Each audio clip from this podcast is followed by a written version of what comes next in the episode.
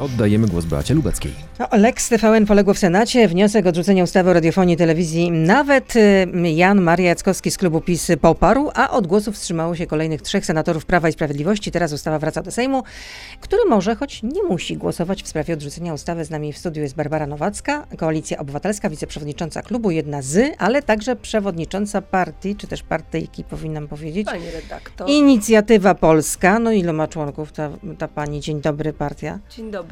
A partia ma około tysiąca członków. No to partyjka. Aktywnych. No wie pani, pytanie, pytanie, czy to naprawdę będziemy tak wartościować, czy partyjka, czy nie, też liczy się to, jak ludzie pracują, jak działają w terenie. Jak patrzę na moje aktywistki, aktywistów, którzy tu zbierają podpisy, tu prowadzą akcje lokalne, tu biorą w kampaniach ogólnopolskich, prowadzą protesty. No czy w sprawie wolności. Pracy po prostu, tak, tytani ludzie. Pracy. Ja rozumiem, że fajnie jest, jak się jest w wielkim PiSie i nic nie robi, tylko siedzi w spółkach Skarbu Państwa, ale prawdziwa polityka, taka sól ziemi. Ale coś z głosem ma pani.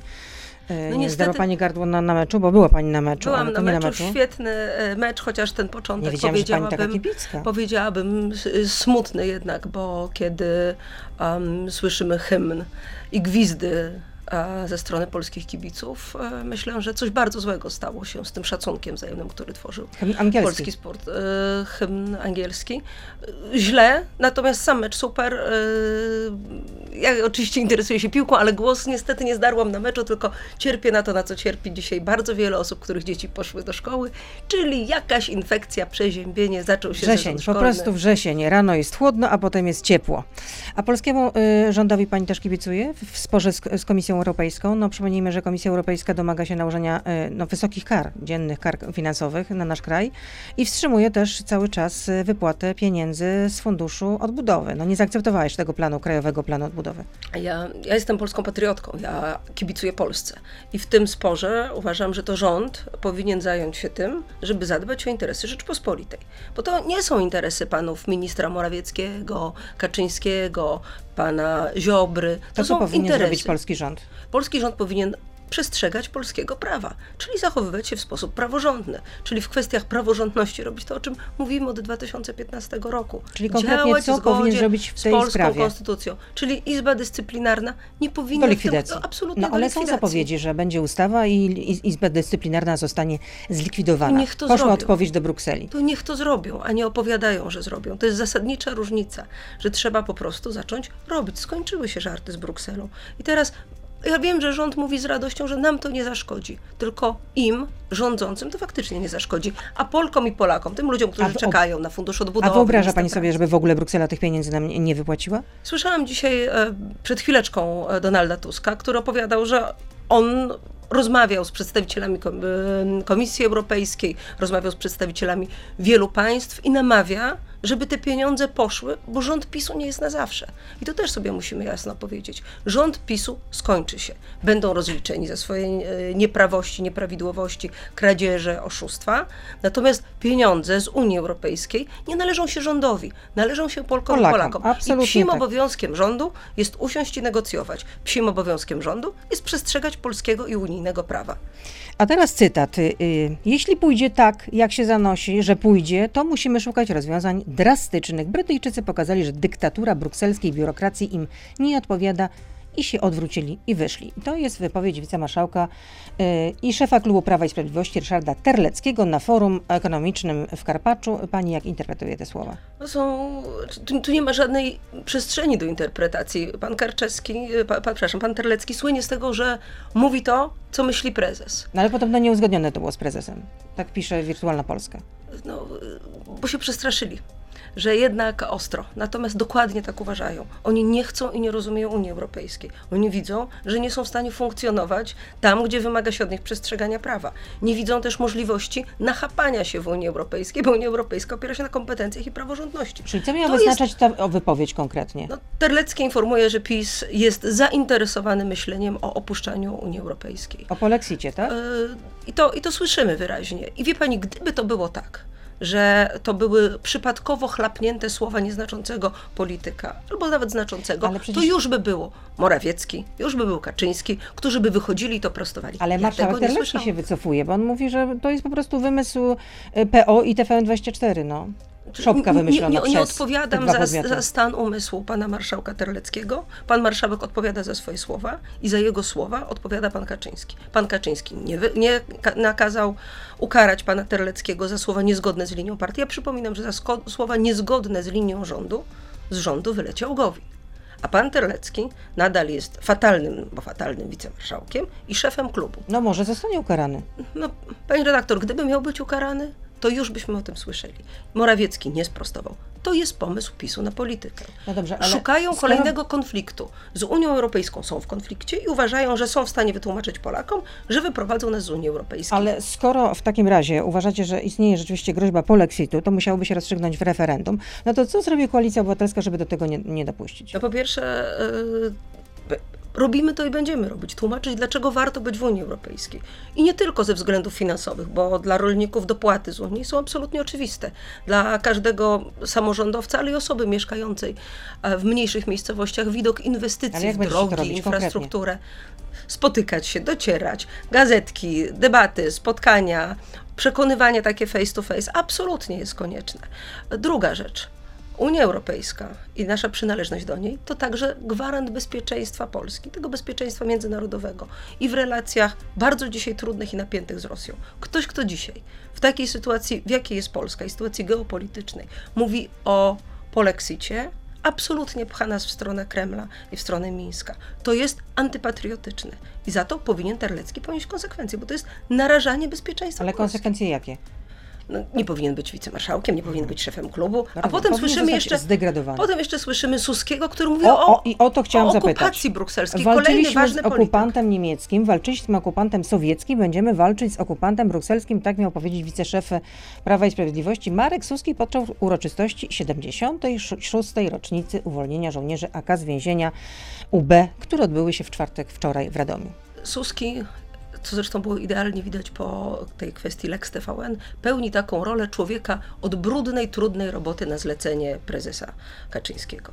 I dokładnie po raz kolejny wykonuje to zadanie, czyli zobrzydza, zohydza Unię, co dla Polaków znaczy termin okupacja. To znaczy zło, krzywda, śmierć, ograniczenie e, suwerenności Polski. Unia Europejska, po prostu na nasz kraj. Unia Europejska, to przecież doskonale o tym wiemy, to otwartość, to wartości. To chociażby te dopłaty do rolnictwa, inwestycje w infrastrukturę. A może to jest tylko na użytek twardego elektoratu? Yy, no tylko, że ja już widziałam coś takiego. Ja widziałam, co robili w Wielkiej Brytanii zwolennicy straszenia Unią, którym tak naprawdę w dużej mierze nie chodziło o Unię, tylko o umocnienie konfliktu wewnątrz kraju. Doprowadzili do wyjścia Wielkiej Brytanii z Unii Europejskiej i złe konsekwencje tego właśnie ponosi brytyjski pracownik, brytyjski robotnik, brytyjski rolnik, brytyjski Czyli mały przedsiębiorca. To nie jest przypadek, to jest celowa robota. To jest tak? absolutnie celowa robota, a Terlecki to ten gość, który w PiSie mówi prawdę. No i tutaj stawiamy pauzę. Barbara Nowacka oczywiście z nami zostaje. Jesteśmy teraz już na Facebooku, na Radio Z P L. Beata Lubecka, zapraszam. Proszę zostać z nami. A czy PiS stracił entuzjazm, jeśli chodzi o ustawę o radiofonii i telewizji? O tak zwane Lex T V N. No to miało uderzyć w T V N właśnie. No, wyłącznie w T V N tak naprawdę. Yy... Przypomnijmy, że cały czas T V N nie ma przedłużonej, czy też nieprzedłużonej koncesji. A zostało już w tej chwili... Do dwudziestego szóstego września. No właśnie, kilkanaście, kilkanaście dni. I to też jest bardzo symboliczne. Czy stracił entuzjazm? Entuzjazmu nie.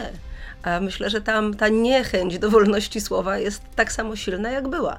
Natomiast Kaczyński wygląda na to, że przekalkulował i stanie się z tą ustawą prawdopodobnie to, co się stało z jego słynną piątką dla zwierząt. Gdzieś czyli, nawet, czyli nawet w Sena- nie wróci do Sejmu? Może tak być, jeżeli będzie widział, że w interesie PiSu jest schowanie ustawy, to to zrobi, powie, że nie ma większości. Ale co się stało, że w takim razie Jarosław Kaczyński zdjął nogę z gazu? No myślę, że zorientował się, że Stany Zjednoczone traktują sprawę bardzo poważnie. Przecież nie chodzi Czyli, o... Czyli, że była presja z tamtej strony. Mogła ona była, być. On, no ona była dosyć wyraźna i oficjalnie wyrażana przez y, wysokich rangą urzędników amerykańskich. Też y, Duda zaczął się w pewnym momencie wycofywać przecież z tego. No jest pan zapowiedź prezydent. jego urzędników, taka, taka że... miękka zapowiedź, że pan prezydent może zawetuje, potem się troszeczkę wycofują, że poważnie rozważa. No, taki, no po prostu jeszcze mu prezes nie powiedział. Dwa kroki do przodu, jeden w tył. Tak, taki kontredans. Prezes inaczej to, to, to um, tę ustawę wycofa, czy nie. No, niestety prezydent stał się postacią dosyć kabaretową, o której doskonale wiem, że nie podejmuje żadnej a, samodzielnej decyzji, no, chyba że dotyczącej a, tego, gdzie na narty, bo już kiedy to też nie sądzę, żeby on decydował. Um, I, I wydaje się, że czekają wszyscy na decyzję Kaczyńskiego, który bardzo chętnie pozbył się wolnych mediów. E, tak, co zrobił z telewizją publiczną. Nie, no są wolne historia. media. No. Póki co jeszcze są wolne media. Jeszcze są, ale bardzo chętnie by się ich pozbył. Bardzo chętnie. Proszę patrzeć, co się stało z Polska Presse. Proszę patrzeć na różnego no, rodzaju naciski. Ale również, dla... również patrząc na to, w jaki sposób... No ale dla odmiany yy, Koalicja są... Obywatelska chciałaby zlikwidować T V P Info. Przecież zbieraliście podpisy pod Oczywiście. obywatelskim projektem. To nie jest zagrożenie dla wolności słowa? Nie, dlatego że to nie chodzi o zlikwidowanie um, kanału informacyjnego, tylko T V P Info w kształcie, w takim, jakim istnieje. To nie ma nic wspólnego to z mediami. Trzeba to zreformować, a nie likwidować. No ale tego się nie da zreformować w tej chwili, tylko trzeba zbudować porządne, niezależne medium od nowa. I na tym polega pomysł likwidacji T V P Info, bo nikt nie podejmie się prawdopodobnie roli, to już nie jest stajnia. Ale czy to nie jest zagrożenie owiarza. dla wolności słowa? Czy nie, to, to jednak... nie jest zagrożenie dla wolności słowa, to jest szansa na zbudowanie przyzwoitych, niezależnych mediów publicznych, bo Polska tego potrzebuje, takiego prawdziwego kanału informacji, nieskażonych polityką. Niestety wiemy, czyli że, że stanie, różnie było. Czyli co się stanie, jeśli Koalicja Obywatelska weszłaby do... Znaczy, no, wygrałaby współ, wybory. Współrządziłaby, powiedzmy, bo raczej nie wynika z sondaży, że moglibyście rządzić samodzielnie, absolutnie nie, ale nie, y, co by się stało? A ja mam wiarę, że wygramy wybory, y, że jest możliwe, ja jestem niewierny, Tomasz.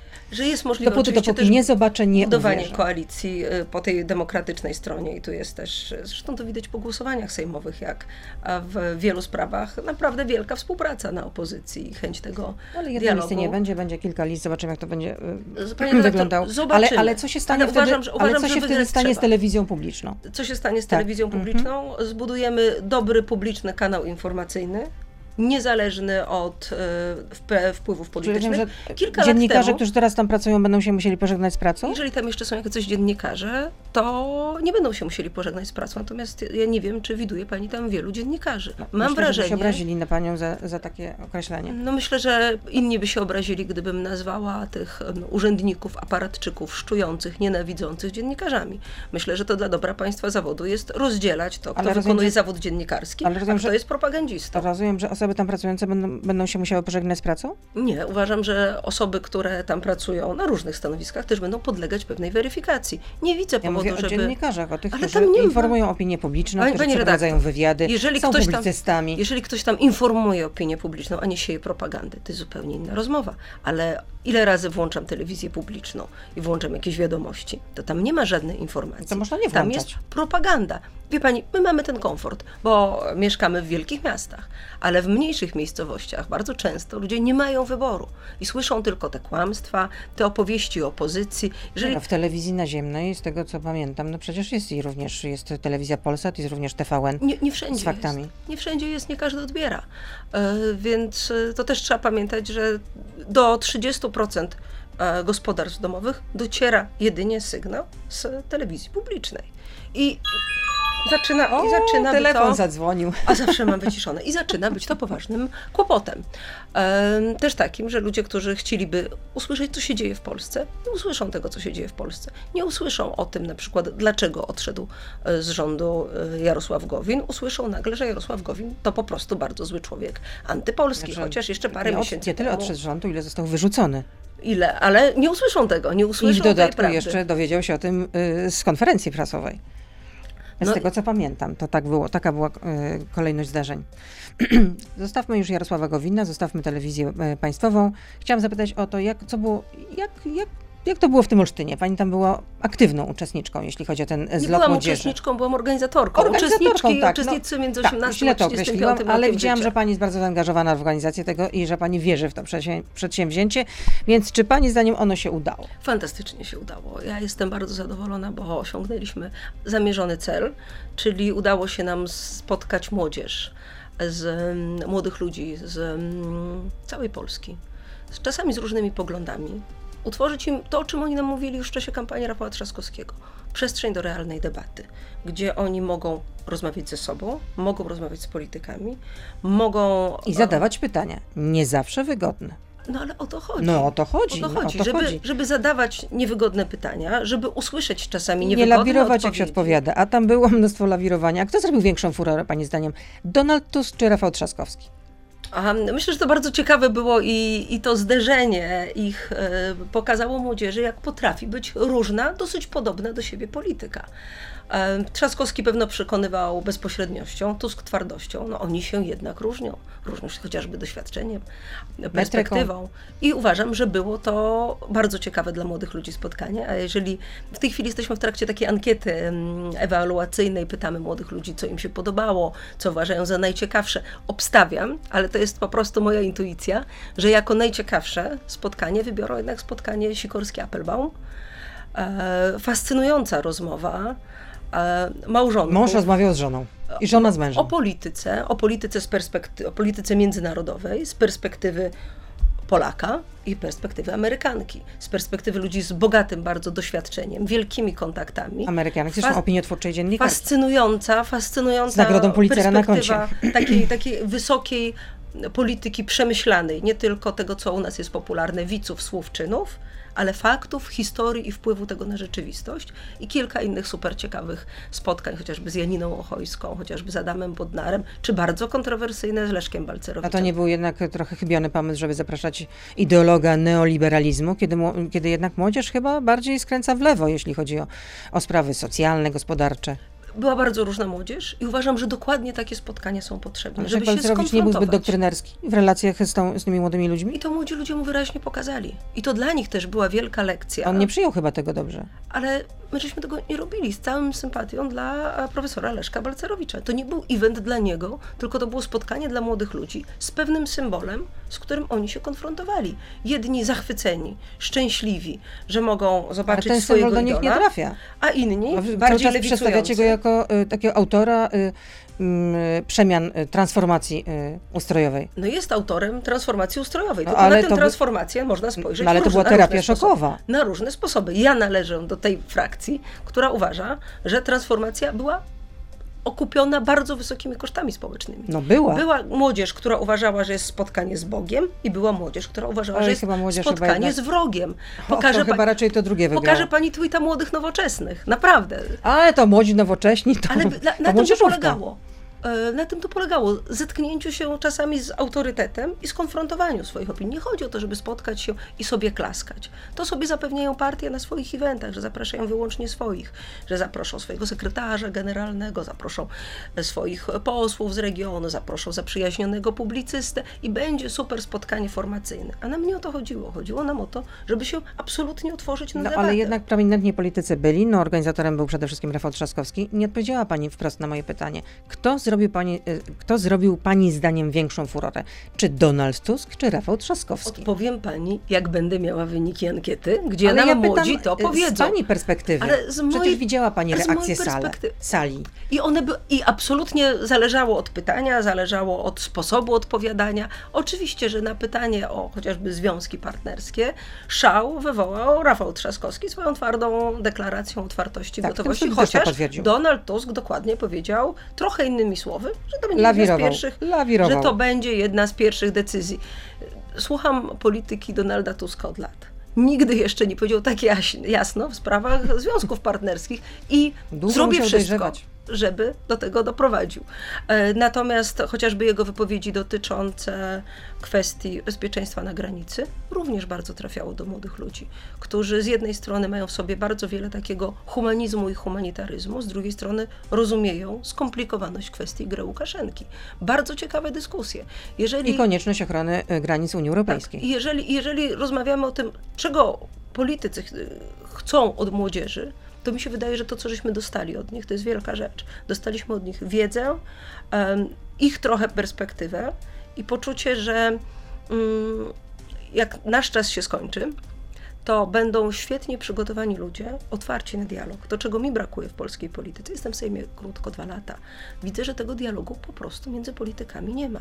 My ze sobą właściwie nie rozmawiamy. Wy ze sobą walczycie i obrzucacie się nawzajem różnymi inwektywami. A młodzi ludzie Donald... chcieli ze sobą się konfrontować. Ja widziałam debaty, gdzie przychodzili ludzie, jeden mówił, a ja głosowałem na Kukiza. Ktoś inny był asystentem posła z Razem. A ktoś inny był związany z Nowoczesną, a ktoś inny nigdy, no nigdy, nigdzie rzeczywiście nie to, należał. To pozostało. Wie pani, co było fascynujące? Z, Któregoś wieczoru. Zdolność i skłonność po koncercie, do dialogu. Po koncercie spotkaliśmy kilkadziesiąt osób, które siedziało sobie w namiocie i robiło dyskusję o edukacji. Myśmy zaczęli tego słuchać zachwyceni, jak e, głęboko, jak przemyślanie, jak gotowi do zmian są i jak sami się potrafili wokół tego zorganizować. Więc tak, oceniam e, Olsztyn bardzo dobrze i mam nadzieję, że w przyszłym roku będzie jeszcze lepiej. A Donald, z Donaldem Tuskiem miała pani okazję porozmawiać? Krótko, krótko. Był niestety, small talk. Gru, był niestety tylko chwilę zaraz po, po tym wystąpieniu razem z Trzaskowskim, po tej debacie. E, sprawiał wrażenie zadowolonego z tego, jak został przygotowany kampus, bo myślę, że też wrażenie robiła ta otwartość młodzieży i, i jednak... No ludzie Trzaskowskiego, w tym pani, są sprawni organizacyjnie, być może tak ten, z tego wynika. No. Pani przed, jak zaczęła się ta impreza, mówiła, że spotykamy się, by pisać wielki plan na Polskę. No i co, już jest plan napisany? Pisze się? Pisze się. I co w tym planie będzie? W tym planie będzie, no widać było też, czym się młodzi ludzie interesowali najbardziej. Zresztą żeśmy ich wcześniej pytali o, o te obszary. Absolutnie tematy dotyczące edukacji. Jak zreformować edukację, jak doprowadzić do tego, żeby szkoła uczyła, a nie karała i wymagała, żeby była um, tym miejscem, gdzie młodzież chce iść, a nie tak jak teraz się dzieje, płacze a przed pierwszego września. E, żeby politycy zaczęli realnie przeciwdziałać katastrofie klimatycznej. Nie tylko o tym mówić, ale nie tylko politycy z tych pierwszych stron gazet, ale na poziomie samorządów, na poziomie codziennych naszych działań. W jaki sposób y, działać, organizować się. Bardzo ważne, bardzo ważne obszary, bardzo też szczegółowo poruszone różne aspekty tych zagrożeń, bo rozmawialiśmy i o Bałtyku, i o gotowaniu zero waste, i o y, zmianach klimatycznych. Kwestie bezpieczeństwa, tu też bardzo wiele osób zainteresowanych tą polityką międzynarodową. I kolejna rzecz, czyli kwestie dotyczące zdrowia, w szczególności zdrowia psychicznego. Czyli edukacja, y, polityka klimatyczna, Yy, Polityka, zdrowie, zdrowie. I, i bezpieczeństwo. I, bezpieczeństwo. I nowe technologie. No, a kiedy ten plan powstanie? Bo rozumiem, że to ma być jakiś plan też rządzenia na Polskę, tak? Czy rządzenia, na, rządzenia pe- Polską. Na, pew- na pewno realizowania poszczególnych polityk w pewnych obszarach. To my nie planujemy napisać programu politycznego dla jakiejś partii. My proponujemy, my pragniemy napisać plan działań dla wszystkich polityków i polityczek zainteresowanych taką współpracą z młodymi ludźmi, dać głos temu młodym Och, ludziom. Pamiętam, I z nich będą. I z nich analizę będą. Kiedyś napisał um, Michał Boni i gdzie to wylądowało? W szufladzie i nawet już nikt o tym nie pamięta. No nie, no pamiętamy. Był, a to był rozwój do dwa tysiące trzydziestego roku. Ale Michał... to nie chodzi o opisanie ro, planów, rozwojów i posiadanie świetnego dokumentu, tylko o wdrażanie tych polityk. Na zakończenie nie, to kampusu... w ogóle chodzi o to, żeby mieć plan. Na zakończenie kampusu Trzaskowski złożył też bardzo ważną deklarację dla, dla tych osób, osób, które tam były, że doprowadzi do tego, żeby samorządy otworzyły się na młodych ludzi. Realnie. Żeby ci młodzi ludzie, którzy są zainteresowani polityką, znaczy otworzą się na młodych ludzi? Mogli startować z list. Nie musieli się szczególnie afiliować, czyli nie muszą wstąpić do partii konkretnej, żeby startować do samorządu, ale mogli ze swoimi pomysłami, przemyśleniami, gotowością do działań liczyć na to, że będą mieli możliwość takiego startu, który daje im możliwość partycypacji. A Szymon Hołownia was ubiegł. On zaproponował, że młodzież powinna mieć możliwość głosowania od szesnastego roku życia. Czy mówiąc szczerze, ten postulat pojawił się już w wielu programach, wielu partii od wielu lat. Ja pamiętam jeszcze dokładnie te same zapisy w programie Janusza Palikota. Kota. I tak, no to kwestia, też widzimy, jak się świat zmienia, jak młodzi ludzie um, dorastają i chcą... To przypomniało mi się, jak Szymon Hołownia pracował w tygodniku wydawanym przez Janusza Palikota. Widzi Ozon. pani, widzi pani, jak to, to, temu, jak, to, jak to polska polityka jest taka hmm. mała i przeplatająca się. Może sobie Szymon Hołownia po prostu przypomniał wtedy.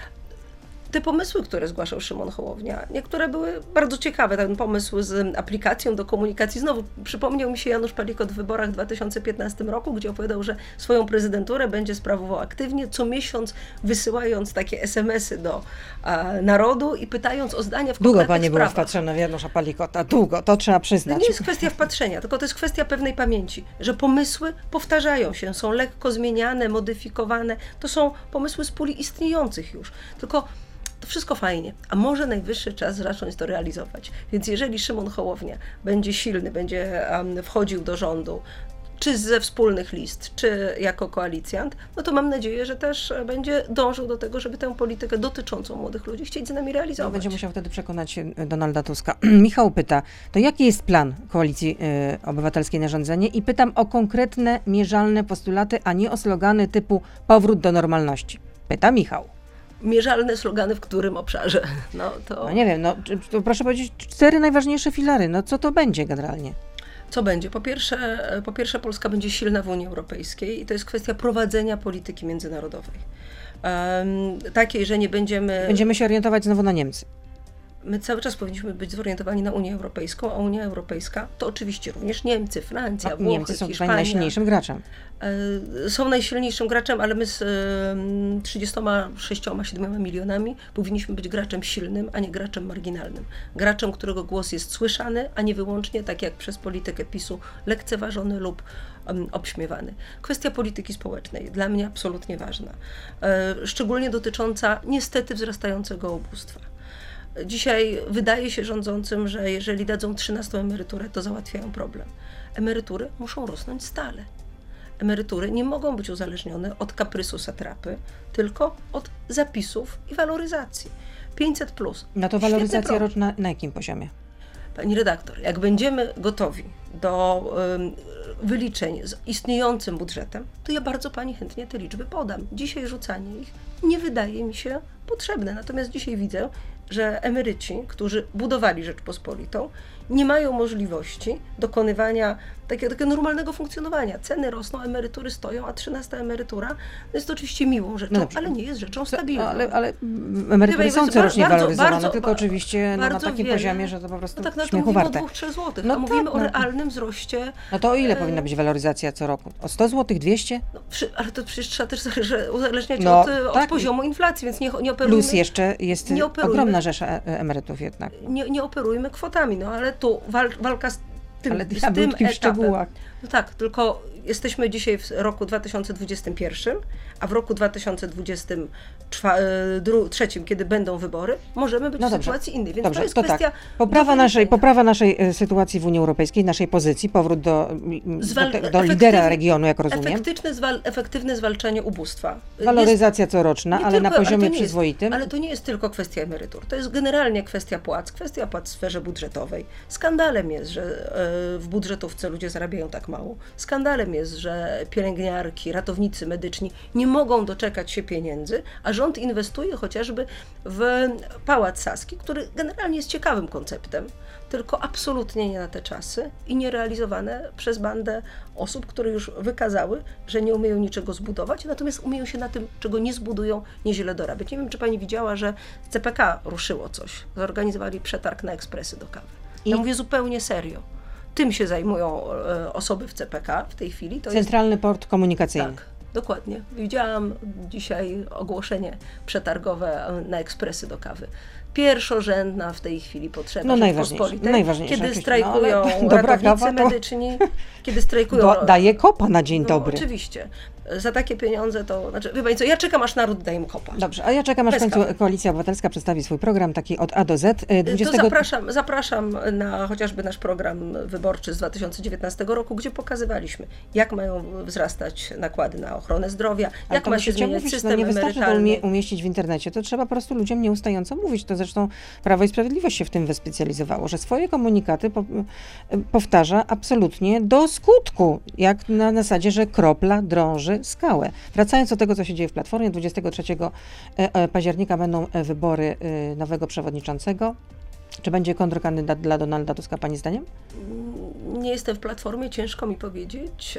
Nie słyszałam o tym, żeby ktokolwiek się namierzał, ale moja wiedza o wewnętrznych sprawach Platformy jest równie duża, podejrzewam, albo nawet mniejsza niż Pani redaktor, więc proszę mnie nie pytać o ich wewnętrzne sprawy. A czy była Pani za tym, żeby stery w Platformie przejął Rafał Trzaskowski, czy raczej cieszy się Pani z powrotu Donalda Tuska? Pani redaktor, jestem a, szefową partii koalicyjnej. Bardzo bym denerwowała się, gdyby inna partia koalicyjna mówiła mi, kto ma u mnie być przewodniczącym, kto ma przewodniczącym nie być. I oczywiście jestem osobą, która współpracuje od lat z Rafałem Trzaskowskim, trzymam za niego kciuki i wierzę w jego przyszłość w polityce, natomiast decyzje wewnętrzne Platformy niestety lub stety pozostawiam Platformie. Sprytne, no ale wyobraża sobie Pani, no, że spotykam, spotykam dyplomatka. się z Nowoczesną i mówię Adamowi Szłapce, no słuchaj, wolałabym, żeby to Monika Rosa była przewodniczącą. Albo Katarzyna Lubnauer cały czas, moja przyjaciółka.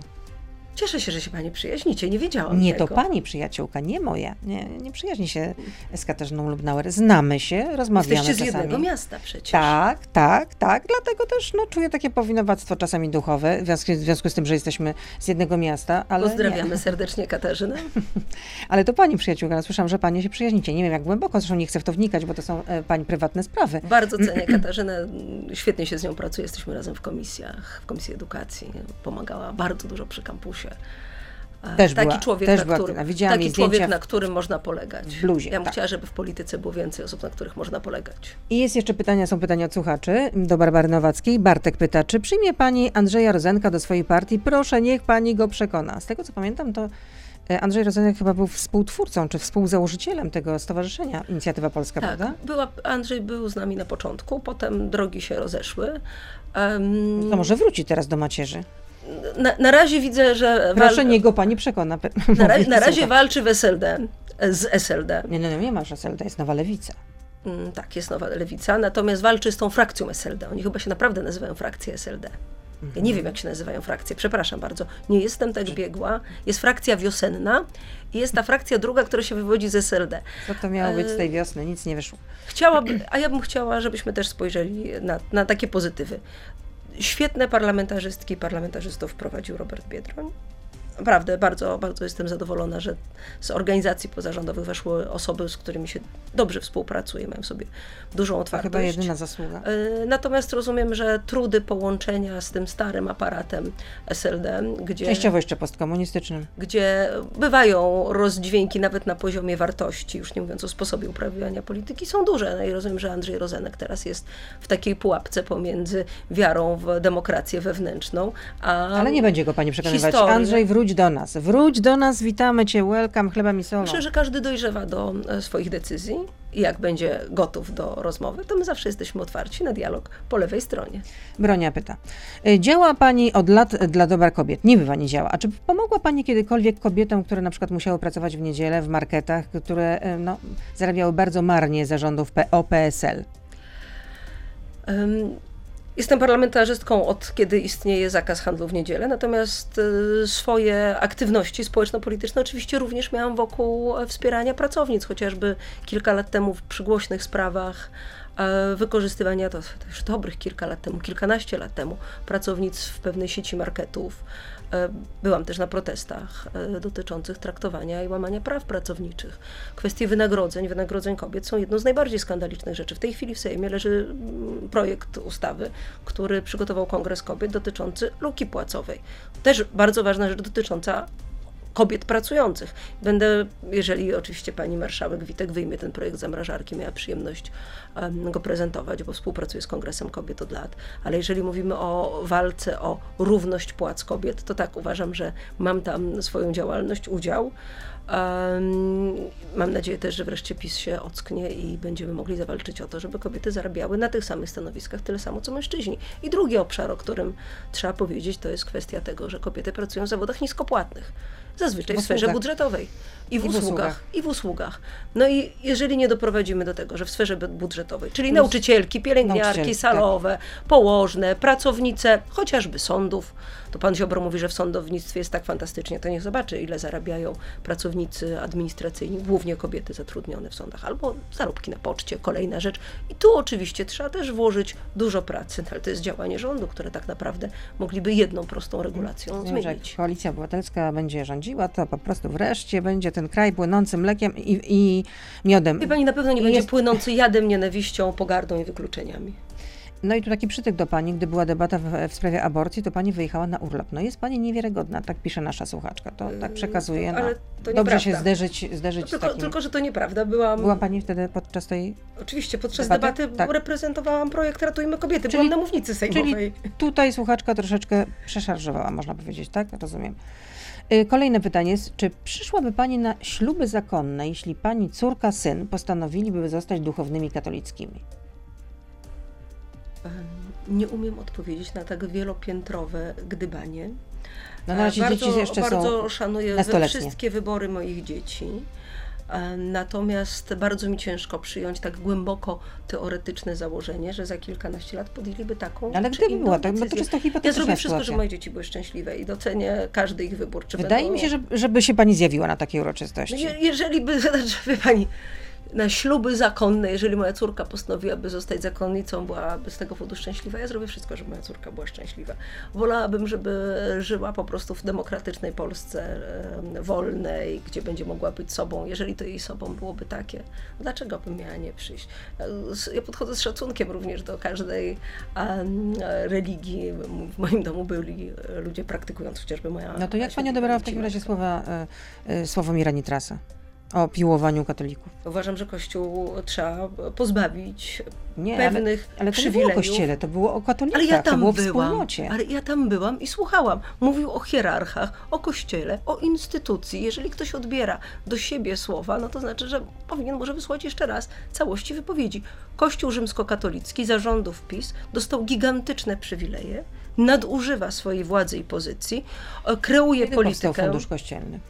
I fundusz kościelny należy od dawna zlikwidować, co jest i w No jakoś Platforma rządziła tyle lat i nie mogła zlikwidować. Były I... takie przymiarki, gadanie było, ile to było gadanie, ja robiłam z tego relację przed, mm-hmm. y, stojąc przed, y, y, przed siedzibą episkopatu, no i co, i po prostu, i jak zwykle no, po prostu z dużej dobrze. chmury Pani redaktor, mały deszcz. Oczywiście i najwyższy czas. Jeżeli chcemy porozmawiać realnie o tym, co trzeba zrobić z finansami Kościoła, to naprawdę Rzeczpospolita spłaciła wszystkie długi.